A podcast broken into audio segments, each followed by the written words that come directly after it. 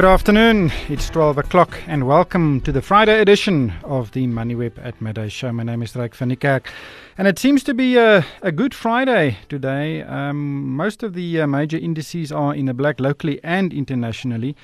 Um, and this uh, flows mostly from the announcement that U- the US and China will hold new trade talks and hopefully, uh, you know, just uh, you know, calm down some nerves because the international economy seems to be quite jittery as to the trade war between the US and China. The Rand also seems to have consolidated yesterday's recovery and is currently at around 14 Rand 75 to the dollar. And that is also following the announcement by Turkey that it will raise interest rates by 6.5%. On the corporate front, Investec announced its demerger or unbundling of its uh, asset management division, and Investec plans to list that as a separate business in London and Johannesburg.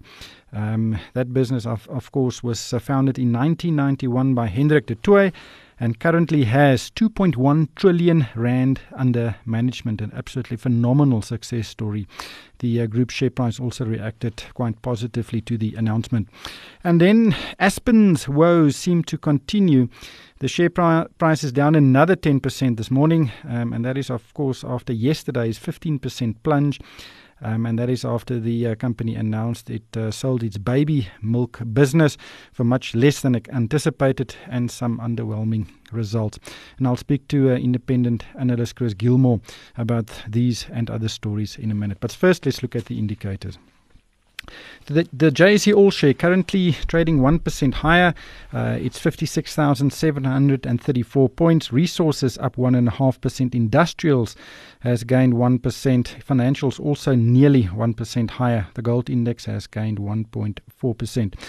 On international markets, the FTSE 100 is trading 0.2% higher, the DAX uh, 0.37, as is the CAC 40. Earlier in Southeast Asia, the Nikkei gained 1.2, Shanghai lost uh, 0.2, while the Hang Seng gained 1%. Let's look at some uh, shares that are performing well. Uh, Investec uh, currently trading 9.15% higher. Uh, on that is uh, on the back of the demerger news of the uh, the asset management business. Goldfields 3.6% higher. Sappi has gained 3.5. South 32 also 3.3% stronger. Tiger Brands uh, and Telkom also uh, around 3% to the good. On the downside, Aspen currently trading 11 percent down. Green Bay four percent down. Um, Distell has also lost one and a half. Assore down one percent. Um, and then looking at uh, just the values, Aspen seems to be uh, very very heavily traded today. Nearly 800 million rand worth of shares um, changing hands. Uh, so there is significant volumes. Uh, Naspers also uh, up 1.9 percent, which is also a good performance. Let's look at the currencies. The rand is trading at 14 rand 78 to the dollar, 19 rand 40 to the pound, and 17 rand 31 to the euro. The uh, euro is trading at $1.17, the pound at $1.31. Bitcoin uh, down another $50, $6,439 or 99,000 Rand. Um, the gold price uh, is $1,206, platinum $807.84 and Brent crude $78, uh, slightly down from yesterday. On the capital market, the R186 is uh, at 9.13%. Independent analyst Chris Gilmore. Chris, um, what do you? Let's start with Investec. Big announcement. The share price of Investec jumped by 10%. And uh, it seems to be, uh, uh, you know, very well received. Absolutely. I went to the presentation earlier today, and uh, you know, talking to people afterwards, again, you know, I think you know it's, it's been in the offing for a long, long time now. And um, you know, Hendrik du Toit, who's been running this, as you say, very, very successfully for over 20 years now. Um, he and his top management team, you know, they all got shares uh, in uh, Investec Asset Management. It'll it'll take a little while, maybe a year or so, before uh, it actually lists. Um, and Hendrik is going to be in charge of that one, and Fani Titi is going to be in charge of the um, of the remainder of the bank. Um, you know, I think it, it, lends a lot more transparency to the group. You'll know exactly what you're you're buying uh, in terms of whether you want to go for the asset management side, which again has, as I say, has proved its mettle over many many years, if not decades, or if you want to stay with the, the specialist banking and the wealth management side and that type of thing. So I think it's a good move, not entirely unexpected. And I'm not surprised that the um, the share prices reacted so positively. What is the difference between a demerger, as Investec has labelled this transaction, and an uh, unbundling? It's effectively the same thing because you know the shareholders of Investec are going to receive shares in the um, in the new entity. But you know, Investec, the, the rump of the, the company, will still have a minority stake in it. So it will not be a complete unbundling. So I think that, that probably explains the difference. That this is not a total unbundling uh, because there, there will be a residual holding by Investec in Investec Asset Management, and for good reason. You know, it's um, as I say, it's been a phenomenally profitable um, operation for many many years. Yeah, it was started started in 1991 by Hendrik du Toit, and it's just the growth is phenomenal. Currently, it has 2.1 trillion rand under management. And if you compare this to the growth of, uh, you know, Allan Gray or Coronation, it is, you know, significantly uh, faster. Yeah, it's a far, and also far less cyclical. Uh, the two that you mentioned, uh, you know, the, the, they've had their ups and downs, whereas, you know, um, it, Investec has been a very, very conservative operation under uh, Hendrik's um, um, watch. And, uh, you know, they've got a great team, and they've had a lot of consistency in that team. Of course, as have the other two that you mentioned. Um, but I think um, they've got this kind of special factor that, um, that, that, many asset management uh, companies struggle to, to get to terms with. And I think that's really what, what you're buying when you buy into Investec Asset Management. You're buying a proven track record, consistency, um, and from time to time they really do shoot the lights out. But you know, at this point in time, it's very, very difficult for all asset management companies to, to outperform because the markets have been so unkind to all of them. Yeah.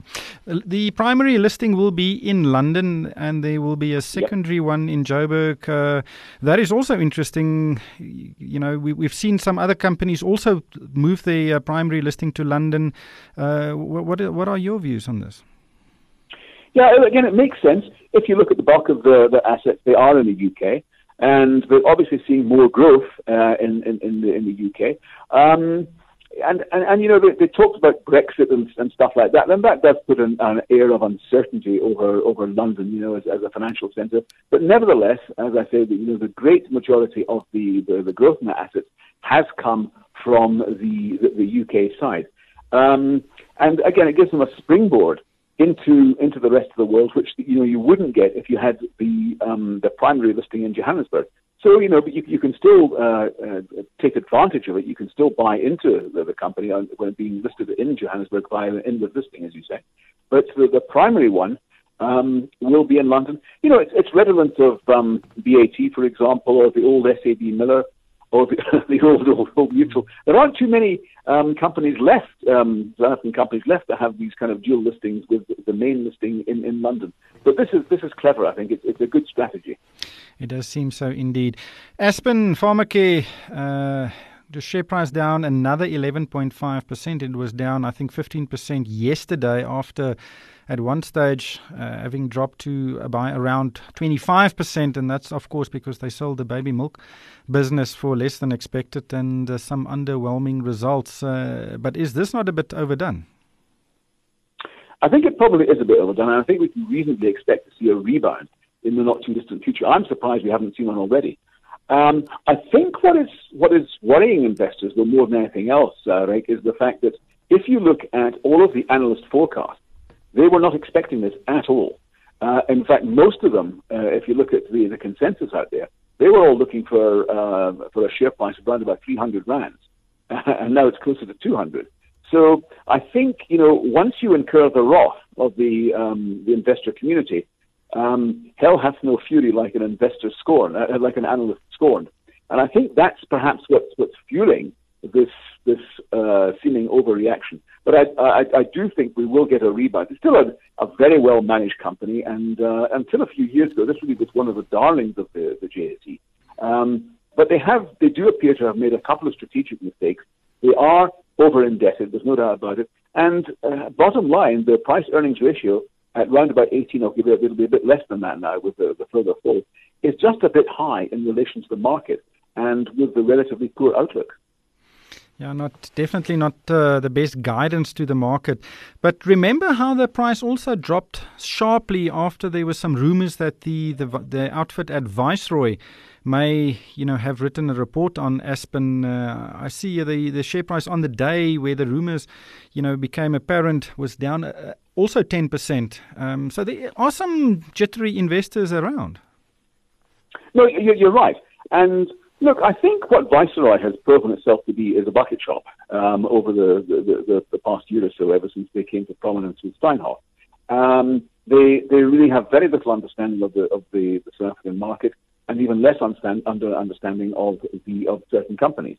Uh, but you know, if if you do have uh, an operation that has got a, a, big short in the market, and I'm not aware that they do, but you, you only have to have the rumor abounding that they've got a short position in the market, and other um, participants will take that as being a yes, and they'll they'll want to go with the flow.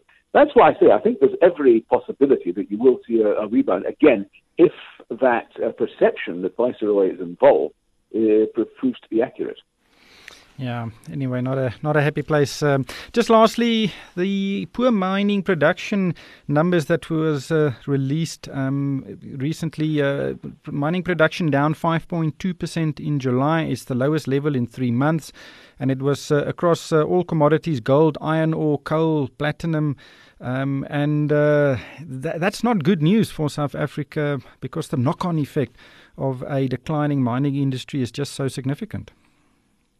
No, you're right. And it comes on the back of good figures uh, in the second quarter, you know, up to the end of June.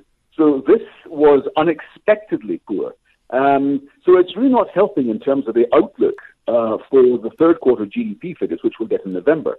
So, you know, you, you look at the fact that you had um, minus 2.6 in Q1, you had minus 0.7 in Q2.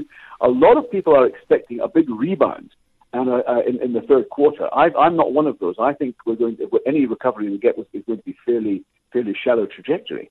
Uh, and I think uh, these poor mining figures um, kind of support that view. The manufacturing figures we got a couple of days ago were, were an awful lot better. Um, but retail figures and the consumer is still in, in, in big trouble.